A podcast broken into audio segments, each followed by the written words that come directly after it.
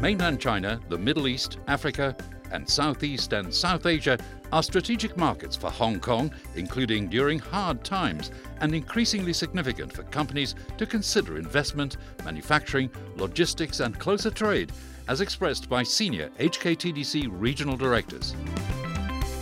For some countries, I think particularly, uh, they have even higher um, hopes or even higher uh, uh, advantages. For example, like Thailand, Indonesia, Malaysia, and even Philippines and Vietnam. Infrastructure investment is still the top priority among those countries because they need not just money but also professional services, especially from Hong Kong. UAE is the uh, most uh, prosperous uh, country in the region and uh, it also serves as a trading hub in the region. Saudi Arabia is an oil producing country and uh, the government is going to diversify the economy into non-oil sectors. So it gives uh, very good opportunities for Hong Kong, particularly in several areas like uh, merchandise trade, finance, entertainment, and also technology sectors. China's Guangdong, Hong Kong, Macau Greater Bay Area, related to the Belt and Road Initiative, has meanwhile seen advances, particularly in cooperative opportunities between cities, including an innovative technology corridor of interest across developing markets.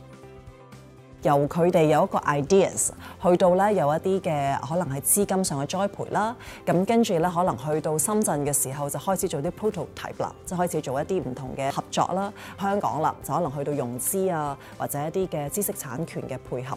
咁我睇到成條走廊嘅配套係好好嘅，即係佢哋有晒好完善嘅一個諗法。咁而香港嘅角色亦都好重要，因為佢係臨尾把關嗰個，即係話佢咧會幫助一啲嘅 ideas。去将佢变成产业化，同埋将呢一啲科创嘅产品咧点样推向国际。Thailand is a bit ahead, and Thailand is already embracing the Greater Bay Area under the Belt and Road Initiative. So they are working on it. They are trying to help, even to work closer with Hong Kong, to make use of the Greater Bay Area to enter into the mainland Chinese market. I think they should familiar with the Hong Kong advantages because they can make use of Hong Kong because Hong Kong can help them you know, to enter the Greater Bay Area. There should be uh, more interest among the Middle East and African countries in Asia. Particularly, they will look at Hong Kong as the uh, gateway, as the hub to further develop the markets both in the Chinese mainland and ASEAN. If you look at um, this region, they have uh, plenty of resources, like in Africa, agricultural products, commodities, minerals, gems, stones. Um, they should enjoy a very good market in the Greater Bay Area. Meanwhile, HKTDC joined forces with Guangdong's Department of Commerce to take the Greater Bay Area's advantages to Europe and Israel, focusing on biomedical science and medical equipment industries, including visits to companies in France and Germany. 咁都一啲生物科技嘅公司，咁其實佢哋咧對於係同國內同埋香港合作咧都好感興趣嘅。咁而至於咧團員方面咧，譬如以色列啊一啲即係科技係有前瞻性嘅國家咧，睇到好多新嘅一啲科技發展，亦都覺得係好大嘅啟發。更加重要咧就佢都好有意向同佢哋咧係一齊去啊進行一啲嘅合作啦，可能係啊一啲科研嘅合作啦，甚至乎可能啊一啲產業園區嘅合作啊等等。咁所以咧睇到其實呢一個嘅海外投資咧依然。